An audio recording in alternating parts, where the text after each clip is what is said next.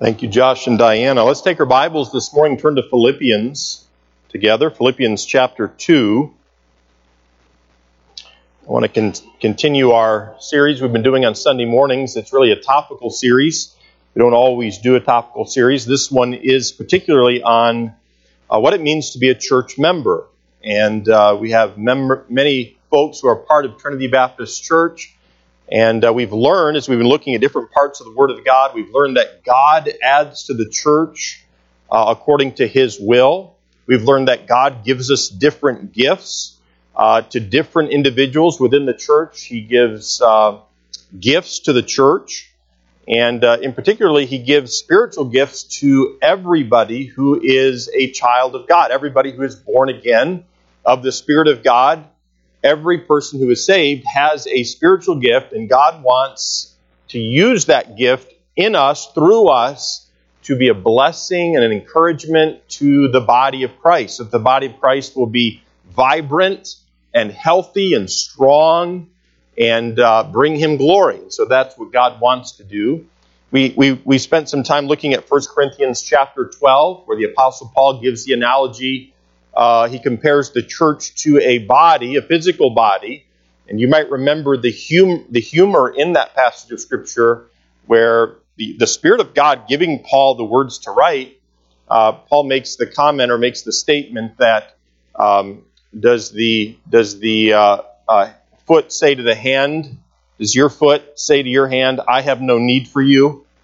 You know, um, no, all of the members of the physical body are needful. And the analogy then, or the application would be that all of the members of, the, of a spiritual body, uh, the local church, are needful. So every single member of the church is needful. And we need to function together. We need to be functioning together. Several weeks ago, the church went roller skating together. And uh, I got out there. I was on rollerblades, and we did um, oh, what's it called? Where you have to go under the bar? The limbo. We had to, we did the limbo, and of course, uh, some of the younger children were just little, you know, and they've got these little, uh, like a walker on wheels, and they're and they've got their skates, and they can they don't have to lean bend over at one point. They just roll right underneath the stick. And meanwhile, those of us who are adult size, you know, things are creaking and stretching and popping as we bend over, and we haven't been in that position since the last time we did the limbo, and uh, and one foot is going this way and the other foot is going this. It's just a bad experience all around, you know. And people have their phones out, you know, and they're laughing, and it was a bad experience anyway. But is that is that the picture we want of a church? You know, uh, members going in different directions. Uh, so it, it, the study's been wonderful in that every member of the church is necessary, needed. We need you to function. God desires you to function. He's gifted you to function for the health and well being of the church, but we need to be functioning together in unison. Um, also, we looked uh, a week or so ago at the truth of that there's diversity within the body of Christ. And uh, that's a good thing. Uh, in other words, everybody is not like me. And that's a really good thing. We have diversity within the church. So not only do we have members who maybe who've only been saved for six months, or three months, or maybe a year, and we have members within the church who've been saved for 45, 50 years, 60 years, having been saved. Um, different gifts, but all functioning together into this body that is the local church. Now, this morning I asked you to turn to Philippians chapter 2 and I want you to notice um, how or that how the Lord wants us to function together. He wants us to be in unity, okay, with one another. He wants us to be in unity with one another. Let's let's read about it. Philippians chapter 2. I'm going to read down through verse 11. We're not going to take the time this morning to preach through all of that. We'll just look at one verse today, but I want you to see it in the context. So beginning in verse 1, Philippians chapter 2, the Bible says this, if there be therefore any consolation in Christ, if any comfort of love, if any fellowship of the Spirit, if any bowels and mercies, fulfill ye my joy that ye be like minded. He's talking to a church now, diverse, variety of gifts, different people, different individuals. He says, Fulfill ye my joy that ye, ye all, is the idea, be like minded, having the same love, being of one accord, of one mind. Let nothing be done through strife or vain glory, empty glory, but in lowliness of mind, let each esteem other better than themselves. I do find it interesting that we're looking at these verses on a day when we're going to have races at the other end of the building. And uh, we're going to try to beat each other in competition. Okay, so uh, we look at the scripture here. Look at verse 4. He says, Look not every man on his own things, but every man also on the things of others. So don't be consumed about what's important to you being more important than what's important to somebody else, but consider what's important to them, what's needful for them. Continue, verse 5.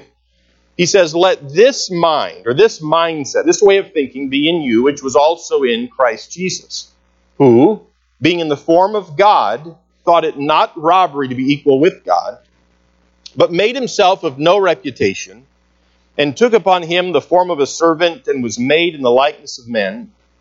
And being found in fashion as a man, he humbled himself and became obedient unto death, even the death of the cross. Wherefore, God also hath highly exalted him and given him a name which is above every name, that at the name of Jesus every knee should bow of things in heaven and things in earth and things under the earth, and that every tongue should confess that Jesus Christ is Lord, to the glory of God the Father. Before we pray, look back to verse 3, would you? Now, he's going to tell us in verse 5 think like Christ, okay? Humble yourself, be obedient to your Father. Uh, live for the glory that is to come, not for the glory that is today, that you can have, that you can secure today. Okay, how do we get there? Well, he says it very plainly in verse 3 let nothing be done through strife or vainglory, but in lowliness of mind let each esteem other better than themselves. So when we think about this in the context of our study about what it means to be a church member, and some of us are younger, some of us are older, and some of us are right in the middle. And we like to think of ourselves as still being younger. But whether you're a teenager or whether you're a grandparent or whether you have the spiritual gift of encouragement or giving or teaching, whether you've been saved for just a few weeks or whether you've been saved for 60 years, we, we who God has saved and joined together, God intends for us to be in unity. Unity sweet, beautiful harmony. So, question Is the world in which we live over the past couple of years, would you describe the world in which we, we live as being a world that is in unity? Uh, um, you know, it's affected, I think, even churches. It's affected marriages. It's affected this disunity, has affected marriages and relationships and neighbors and friendships and all the but throughout the history of the world and specifically the history of the church, God intends for his church to stand out, be different from the world, and he wants you and me to be in unity. Now, he didn't say uniformity, where we all wear the same things, drive the same automobiles, have the same kind of facial hair, or wear our hair the same way. He didn't say have the same haircut. He's talking about being in unity, valuing the same, the right things, the Lord Jesus Christ. Let's pray, and then we'll see what our motivation should be for why we should be un- why why should we, we be united? Why should this be important to us? We'll see what our motivation should be. Let's pray. Dear Heavenly Father, I thank you so much for today. I'm looking forward to the fellowship, looking forward to the racing and the judging of uh, the cars and designs and those sort of things, especially in looking forward to being with God's people. Uh, but Lord, we have gathered ourselves together today on this first day of the week in hope of your return because of your resurrection, to look at your word and for you to reveal yourself to us in a special way as we've come together corporately out of love for you. And Lord, we're asking that you would speak to us through your Spirit, through your word. Lord, thank you for this church. Thank you for each person here. Thank you for saving us, and making us a part of Trinity Baptist Church. Lord, I pray that you would mold us and shape us. Help us to have the mind of Christ. Teach us, help us to know what should motivate us to want unity, to want what you want. And I pray these things in Christ's name. Amen. Let's look at the passage. Look back to verse 1. And this is the verse we're going to look at in the time that we have this morning. Just verse 1. We'll come back to this passage, Lord willing, next week. And we'll continue. In verse 1, he says this If there be therefore any consolation in Christ, if any comfort of love, if any fellowship of the Spirit, if any bowels and mercies. Now, when I read a verse like this, it's easy to skim over it. There's a lot of words we don't use a lot in that one verse. And um, of course, many of us have verse 5 and following memorized, several verses, so we know that passage pretty well. There's several commands. Uh, you see them in verse 2 and 3 and 4 and even 5. Uh, look at them. Verse 2, he says, Fulfill ye my joy uh, be like minded, he says. Have the same love. Be of one accord. Have one mind, one way of thinking. So lots of commands, instruction in verse, th- or verse 2. Uh, verse 3 tells us not to let anything be done through strife or vainglory. Um, we're to have lowliness of mind. We're to esteem others better than ourselves. In verse 4, he tells us we're not to look every man on his own things. We're not to be consumed about what, what we want or how I want it. You can imagine how united a church would be if we all come together and it's all about what I want, you know. And you've heard the jokes before about churches splitting over the color of the carpet or um, different things like that. And, and what happens in that scenario, right, is, well, I don't want red carpet. I want purple carpet. And well, I don't want purple carpet. I want green carpet. You know, green is a symbol of life, and purple is a symbol of royalty. And a color, know, I'm making these things up, okay, to a degree. And red is a reminder of the blood. And someone says, but you can't trample the blood of Christ, so we can't have red carpet. You know, and these people are warring against one another.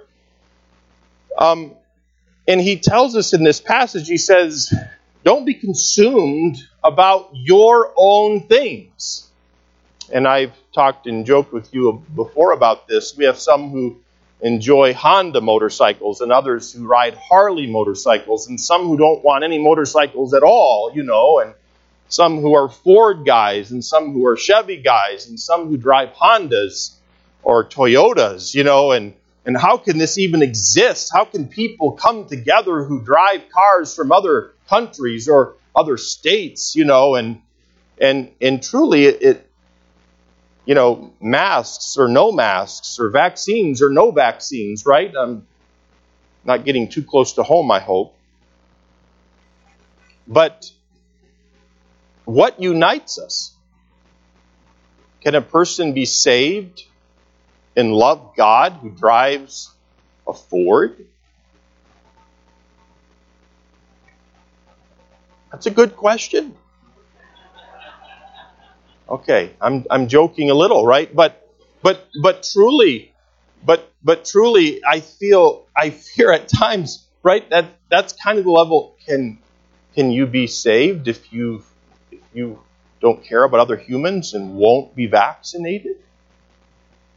You know, I mean that's one argument. Or the other argument is you're vaccinated, you're you're denying the truth that has been exposed on this website What's wrong with you, right? So, so how can a group of people who are so diverse, different ages, different levels of income, different backgrounds, different experiences, driving different vehicles, dressing differently, how can we be united And that's what he's getting after in this particular passage. And what should be our motivation uh, to being united? Well, in Amos chapter 3 and verse 3, he says, Can two walk together except they be agreed?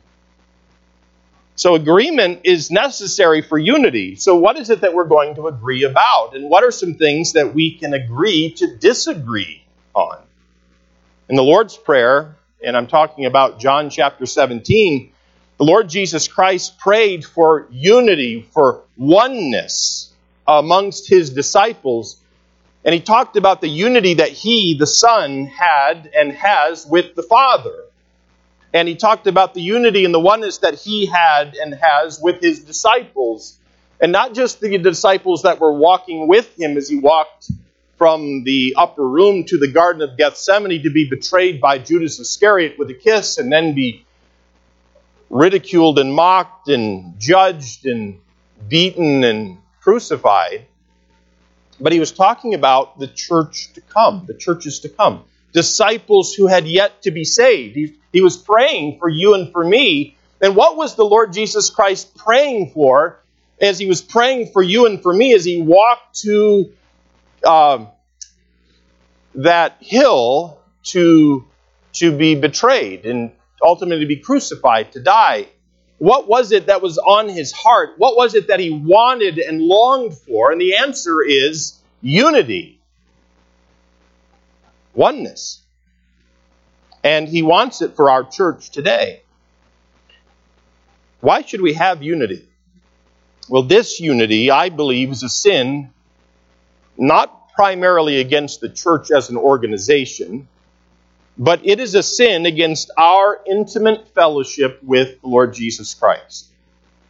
Because if the Lord Jesus Christ wants unity, and if I'm following him, or, or, and he wants unity, and another believer is saying, I'm not going to follow the Lord, I don't want what he wants, you see where the sin comes in. Or if or if at, at times other, other, other believers are wanting to follow the Lord Jesus Christ, and they are, and He's leading them to unity within the church, but I, I'm not going to do I'm not going to follow Him. I'm not going to humble myself to follow Him because I'm going to seek what's important to me.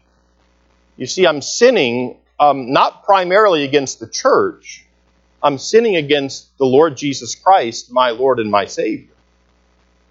So, really, this sin of disunity is the ultimate act of ingratitude toward the one who has unceasingly encouraged me, who has unceasingly comforted me since the day that I was saved.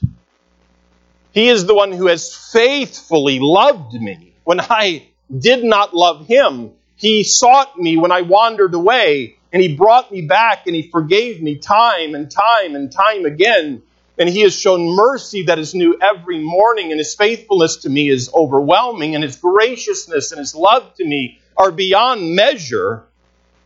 And then for me to look at him and say, Lord, I don't want what you want. I don't care what you care about. It is the epitome of ingratitude, unthankfulness. And so, what should be our motivation for unity within the church? I'll give you several thoughts from this one verse. Number one, the gentle encouragement of Christ should motivate me to unity.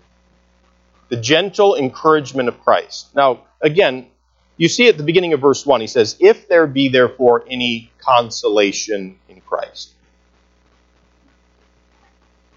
In verse 2, he say he's going to answer that. He's going to say, if there's any, if Christ has ever consoled you, verse 2, fulfill ye my joy. That ye be like minded, having the same love, being of one accord, of one mind.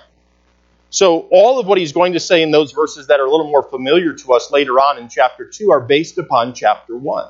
Chapter 1, or verse 1, excuse me, is, is the motivation for why we should be unified. What should, what should motivate me to, to unity within the church? Well, the gentle encouragement of Christ. You see the word consolation in verse 1. Uh, it, it means encouragement or comfort or to be implored or to be exhorted, to be entreated. It actually comes from the Greek word that uh, paraclete um, is in a reference to the Holy Spirit. And the word for consolation is paraklesis, same root idea. Um, and, and he's saying to us, Have you ever been encouraged by the Lord Jesus Christ? Has he ever come alongside of you? Has he ever comforted you? Has he ever entreated you? Has he ever helped you? And, and what would your answer to that be? Has the Lord ever come alongside you? Has he ever held you close? Has he ever encouraged you in your walk with him? And when you have fallen and when you've, when you've gone astray, when, when you've sinned against him, something comes to my mind at this moment. Um, sinning against the Lord, a particular relative in Christ, a brother or sister in Christ. And the individual was disgusted with their sin. And the individual said this way I hate myself. That's how disenamored they were with themselves. Have you ever been there? So disgusted with your sin that it brought you to that, and I'm going to call it this, that fleshly response? Are we to hate ourselves? Is that what God desires? No. He loves us. And there are times in our lives where you and I have wanted to give up on ourselves. And here's the beautiful truth the Lord Jesus Christ never gives up on you or me. He never gives up on you. And so that's what I think Paul is getting at. And that's what the Lord Jesus Christ is getting at in this passage where he says, If there be therefore any consolation in Christ. Has he ever comforted you when you could not console yourself anymore, when you could not comfort yourself anymore? Has he ever comforted you? Christ has so consistently and so faithfully helped you. And, and then he's going to say, So this is how you should respond. If you've experienced his love for you and his seeking for you and his faithfulness to you, this is how you should respond. And he's going to say, Fulfill ye my joy, be like minded. Don't, don't do things through strife and vainglory. Don't, don't live like that within the church. And so, many of you have been a part of this study for several weeks now, so you have a, this back knowledge of where we've been. But again, just to remind you, he's talked. We've been studying about these spiritual gifts. If you're, if you have the gift of prophecy, if you have the gift of mercy, if, if you are young or old, if you're a child of God, you come from a different perspective, and we all do. And here we are gathering as a church. I mean, this is a little unique. I mean, the world doesn't do this, right? Honda guys don't ride with Harley guys normally, unless they're believers. You know, I mean, or there's something else that's binding them together. But that's the, that's the reality of this, this passage. There's something else that is binding us together. Someone else. Who is that person? It is Christ. It is our love for Christ that binds us together. And uh, on top of Him uh, saving us and making us a part of the same body, He chose you to be a part of this assembly. He chose me to be a part of this assembly. He's put us together to represent Him to this world. And He's saying, You can't represent me, the Lord Jesus Christ, to this world if you're going to have strife and pride within, within the body. It doesn't represent the Lord Jesus Christ at all. So, number one, the gentle encouragement of Christ motivates us to unity. Number two, the comforting love of Christ should motivate us to unity. So we see gentleness, the gentle encouragement of Christ. We said in the word consolation. And then he talks about this comfort of love. You see it in verse 1, the middle part. If there be therefore any consolation in Christ, if any comfort of love, Christ, has he ever comforted you in love? We know John 3:16 well, for God so loved the world that he gave his only begotten Son, that whosoever believeth in him should not perish but have everlasting life. And we think of the Lord's love for us. We've talked about that over the last couple of weeks, specifically this agape love. And the same word here is used, um, if any comfort of love, okay, comfort. To come, to come close to one side is the idea of the word comfort. To whisper in one's ear. A gentle cheering. I like that. I like those words. They help me understand that word comfort. So it's not it's not the basketball coach on the sidelines. I'm not going to try to reenact, you know, who's um, his his players not they're not executing the play and he's about to lose his mind you know he's yelling at them and you're kind of wondering like how is that allowed in that profession but nowhere else you know? But he is intense. That's not this word. This would be more of a parent coming alongside their child and and their child is discouraged. You put your arm around them you put your head up to their head you just hold it there for a moment and you might say, I love you. you whisper it into the ear. I love you. You can do this. It's going to be okay. I'll be right with you through it all. And that's that's what Paul's asking here.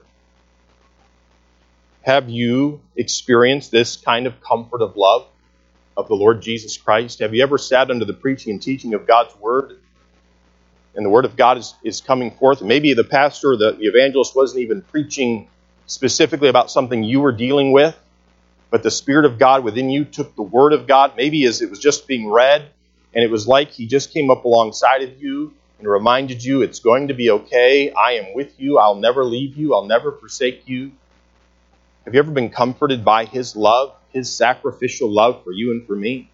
You see, even after salvation, we, we've experienced this sacrificial love of Christ comforting us in times of distress.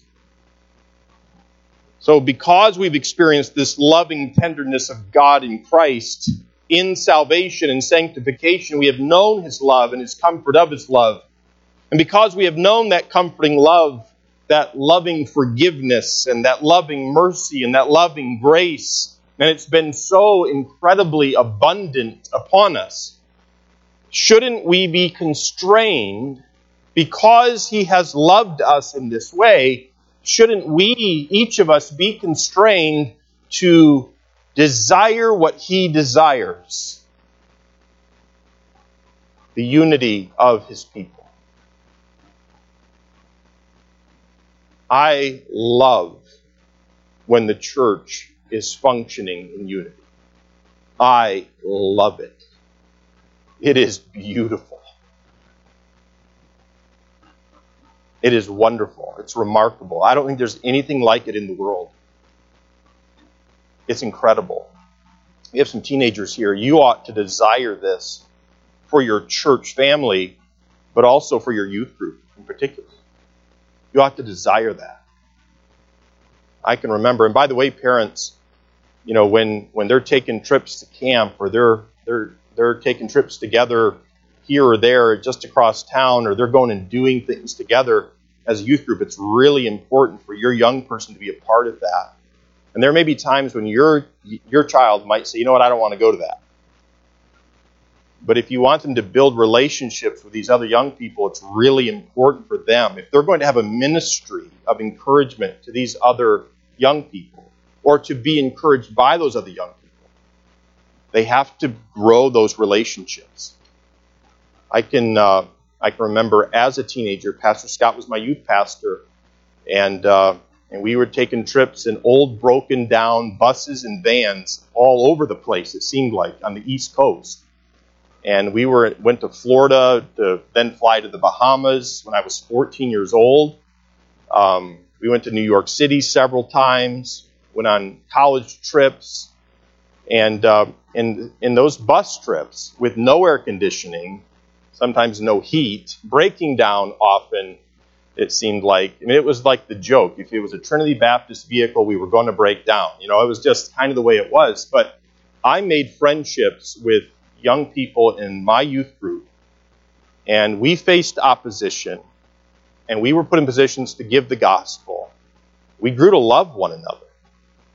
And as a young person, I didn't realize this, and I don't know if this was Pastor Scott's plan, but I was growing to love the body of Christ through those exercises.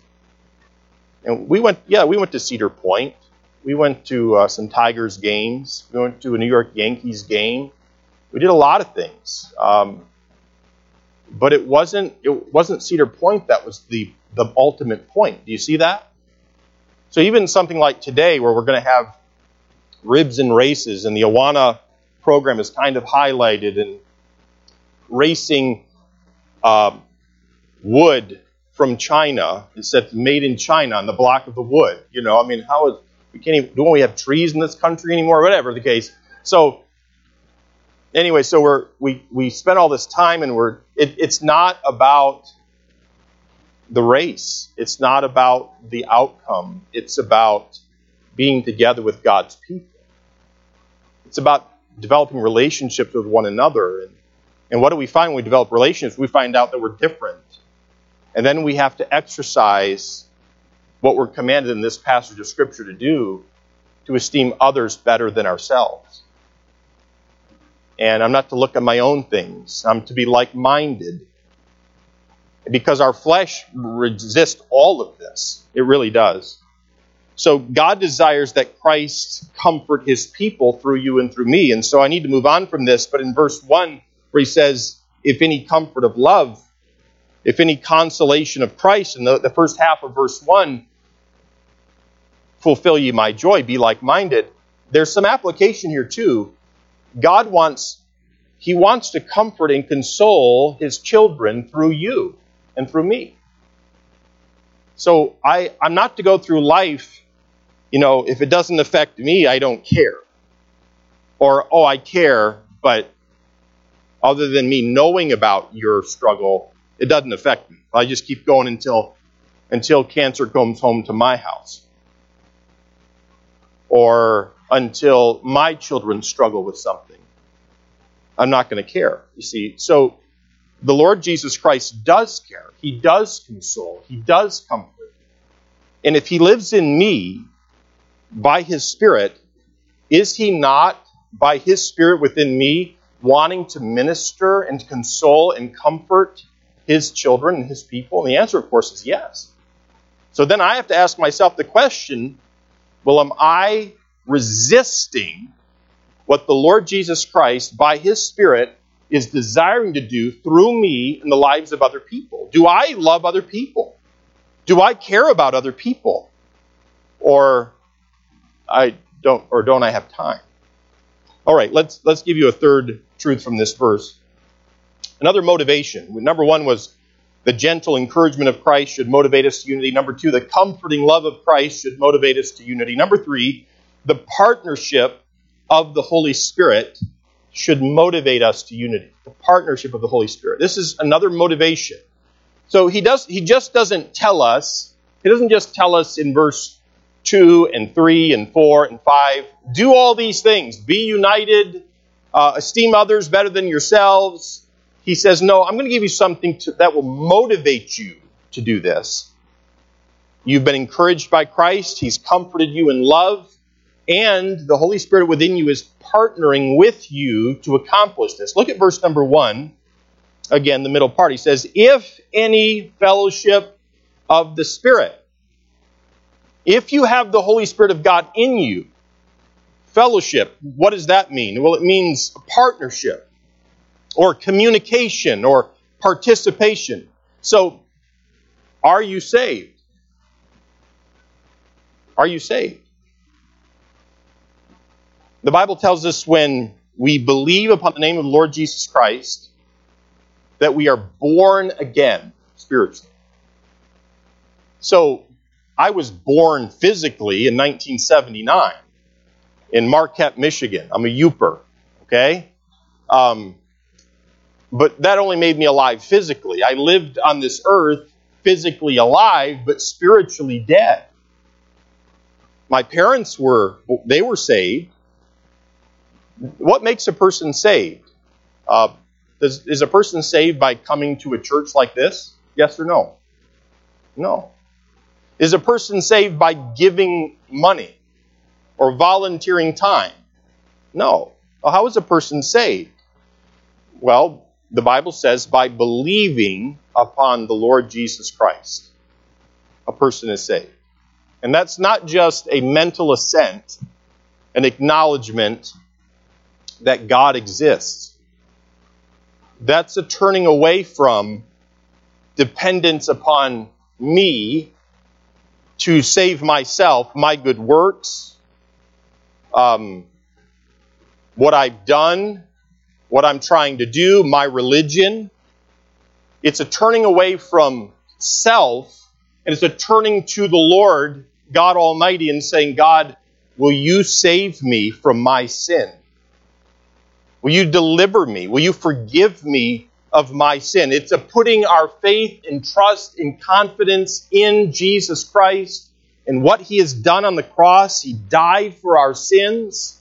He took all of our sins, the sins of the whole world, upon his body. He was buried, and three days later, he arose from the grave, and he lives today. And so, to believe upon the Lord Jesus Christ means I turn away from what I can do and I turn to Christ and what He has done for me, and I and I ask Him to save me from my sin. And the Bible says that that Jesus Christ will save anyone from their sin if that person will believe upon upon Him. And when a person is saved, that person is born again. They are indwelt by the Spirit of God. And now in verse number one, he's telling us if you have any fellowship of the Spirit. Um, 1 Corinthians 12 and verse 13 says, For by one Spirit are we all baptized into one body, whether we be Jews or Gentiles. Most of us here are Gentiles in the sense of we don't have Jewish heritage. Whether we be bond, and, and to them, whether you're a slave or whether you're a free man, and have been all made to drink into one spirit. And what does Paul mean by that? Well, we have partnership with the Holy Spirit that is deep we are saved, uh, we who are saved were born of the Spirit, the, and the Spirit is the earnest, the down payment of our inheritance. We are sealed into the day of redemption by the Spirit. We are indwelt by Him. We are filled by Him. We are placed into the body of Christ. We are taught by Him. He comforts us and He empowers us. He leads us. We're equipped for service by Him. He gifts us. We're cleansed, and the Holy Spirit enables us to resist temptation. The Holy Spirit of God gave us His Word. He prays for us, the Bible says. The Holy Spirit prays for us with groanings that cannot be uttered. And the truth is that every one of us, our lives have been marked by inconsistency, um, fall, failures, falling into sin. Even, even some of us who have been saved for 50 years, our lives have been are still marked by inconsistency and and a lack of discipline. And we we're reminded often of sin and the damage it does, and, and our flesh and how weak our flesh is. And yet, the Holy Spirit of God from within has faithfully partnered with us, and He has consistently, and He still does, is leading us to follow the Lord Jesus Christ. The way that is right and true, the way of blessing, the way of eternal reward. And, and Paul's just touching on this. Have you experienced the fellowship of the Holy Spirit? The partnership of the Holy Spirit? Have there been times in your life, in your spiritual life, in your walk with the Lord, and I'm talking to people who are saved for just a moment, um, have, there, have you ever found, you who are saved, have you ever found yourself at times within the struggle so intense that you almost want to depart, but He won't let you go. That's loyalty. That's faithfulness. That is love beyond measure. When we do not love Him, and in our flesh we are almost bent and insistent on, I am going to glorify me, and I am going to live for myself, and yet the Holy Spirit within us will not let us go. That is wonderful. That is love. To be unloved and yet to love anyway. And the Holy Spirit of God does that every day of our lives. The Bible talks about the Holy Spirit in, in different ways. One way, he, he says that it's possible for us to, to quench him, to extinguish his influence and power in our lives. We can do that by saying no to him. Okay. It also, the Bible also talks about the Holy Spirit in, in our interaction with him, in that we can grieve him. And that word grieve is a quite intense word. It's quite an intense word. Um, we, we do understand it. Our culture, we tend to grieve more privately. Okay. I w- I wouldn't say in our culture it's shameful to cry or it's shameful to weep aloud, but it's not something that's normal in our culture. In Middle Eastern cultures, there is grieving and weeping, and it is open, and a man will weep and cry in a guttural way, loud and open. Now, we understand that because I would dare say most of us in this room have cried that way in private, where there weren't even words. We were just so broken. Well, I want you to know that word grieve, where the Bible says, and grieve not the Holy Spirit of God. It's possible for you and for me as believers to grieve Him that way by sin, by living in sin. And we all have grieved Him. We've hurt Him deeply. Like that way, a hurting, a hurting, a weeping type of grief. We've done that to the Holy Spirit. What do, you, what do we do? What is our natural response to someone who hurts us that way? Maybe repeatedly hurts us. Maybe stay away. We're angry with them. Maybe separation. You know what? I am distancing myself from you. I am not going to let you hurt me like that again. The Holy Spirit never leaves us and He never forsakes us. And even though we have grieved Him and hurt Him many, many times, on a deeper level, I think, than even you or I can comprehend, He does not leave us the fellowship of the Spirit. He keeps convicting. He keeps encouraging. He keeps consoling. He won't let you go because He loves you, because He's the down payment of our inheritance, what we have in Christ. God is our inheritance. Christ is our inheritance, and He gave us a down payment for that. Uh, that is His Spirit who lives within us to remind us of that inheritance to convict us as we go through life, to encourage us, to, to, to correct us at times. But the Holy Spirit, He's not, um, how do I want to say this? He's not bombastic. He's not going to, um, I don't want to say the word oppress, but He's not going to make us. It's with that still small voice. There are different analogies given in the Word of God about the Holy Spirit. One is fire. Fire gives heat, gives warmth, light. Um, wind. You can't really see can't see where the winds come from. You can't even see the wind, but you can see the, what the wind does. stir things up. It can blow things. It has a lot of power. The wind. But you can't see it. Um, dove. The Holy Spirit is likened to a dove when Jesus was baptized, and God the Father was pleased with his Son. The Bible says that uh, the Spirit of God descended like a dove. It doesn't say that a dove ascended, it says that the Spirit of God descended like a dove. And when you think about a dove, what do you think of? You think of an aggressive bird, bird of prey. Have you ever looked into the eyes? I've never really done it up close. But have you ever seen with the cameras we have today? Have you ever looked into the, the, the eyes of a bird of prey? Aren't you glad they're small, as small as they are? I think if they were bigger, I think they would eat us without question. I mean, they're just fierce, okay? But the Spirit of God is likened to a dove. um, gentle eyes, easily scared away, not going to force.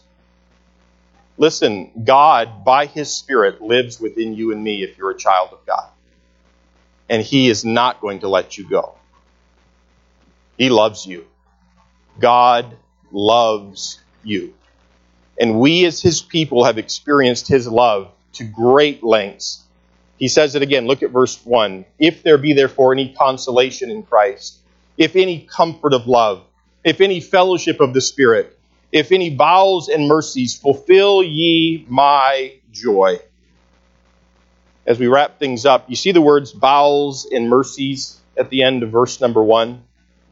Um, bowels and what, do, what do bowels have to do with what the Lord is, what we've experienced of God in our lives? Well, the word bowels has the idea of, of pity or sympathy or inward affection or tender mercy, a longing.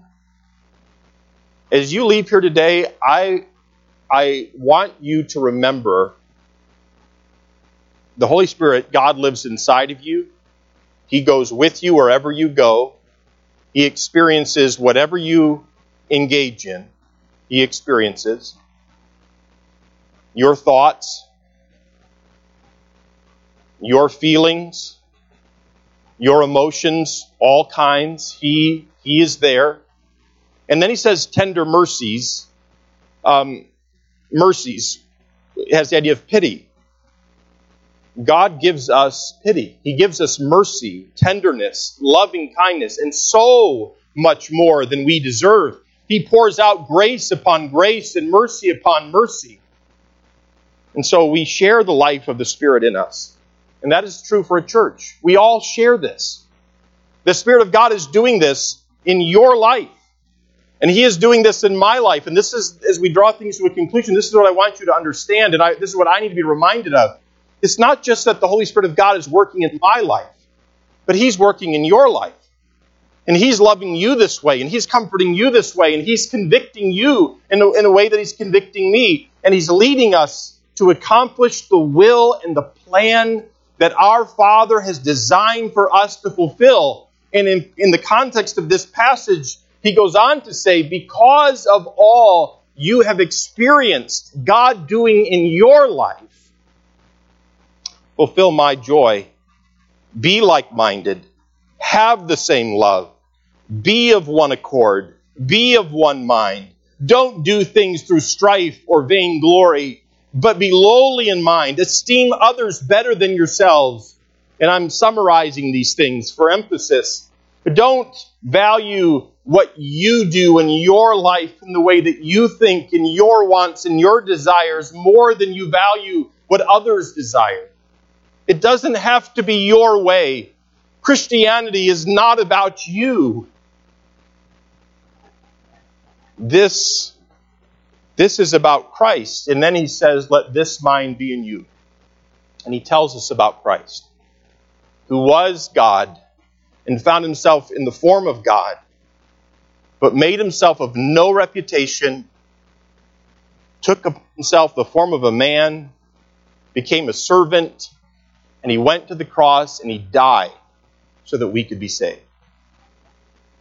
And the simple application would be this if you've experienced the mighty work and goodness and love and kindness of God in your life, then take up your cross and love others, your brothers and sisters, more than you love yourselves. It's not about you, so that they can experience the love of God in their lives and be edified and strengthened and built up, so that the world can see Christ in you. As we close, let me ask you this Have you ever experienced the salvation of God in your life? Are you a child of God? Have you been forgiven of your sins? Do you know that for sure? If that's you, would you raise your hand that I could see it? Many in this room. You may put them down. With heads bowed and eyes closed, no one looking around, let me ask you this Maybe you couldn't raise your hand. You say, Pastor Ferguson, I am not a child of God. I know that God exists.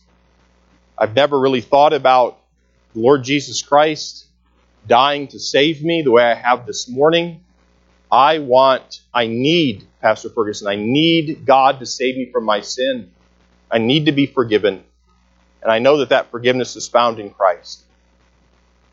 I need to be saved. If that's you, anywhere in this room this morning, would you say, Pastor Ferguson, would you pray for me? I need to be saved by the Lord Jesus Christ. If that's you, would you raise your hand that I can pray for you? Anywhere in this room, heads are bowed and eyes are closed, no one's looking around. To believers, let me ask this question then. What is your motivation for serving? Do you want what God wants in the unity of His church? Diversity is important. Diversity is God given. Gift, different gifts, different ages, different incomes. Do you want what God wants? And that is the unity of His body. And do you have the right motivation? What is the right motivation? It's the love of God that we have experienced. If He'll love me that way, then I want to love Him back, and I want to love His body that way. So the question is are you loving your brothers and sisters in Christ that way? If you're not, you're sinning against your Savior. Confess it, forsake it, and with the right motivation, the love of God, love one another. I'm going to ask you to stand in just a moment. Before you do, let me pray, and then, uh, then we'll stand and sing. Father, I pray now as we conclude our service this morning. Thank you for your word. Thank you for speaking to us by your Spirit through your word. Father, I pray for this congregation of believers. Thank you for joining us together. Thank you for what you're doing. Father, I pray that you would be honored and glorified in us, in your work in us. Help us, Lord, to love one another as we should. Help us, Lord. This is uncommon. This is unnatural. It's not of our flesh. We, we really need you to accomplish this in us. And I'm asking you to do this mighty work for your glory and for our good. I pray these things in Christ's name. Amen.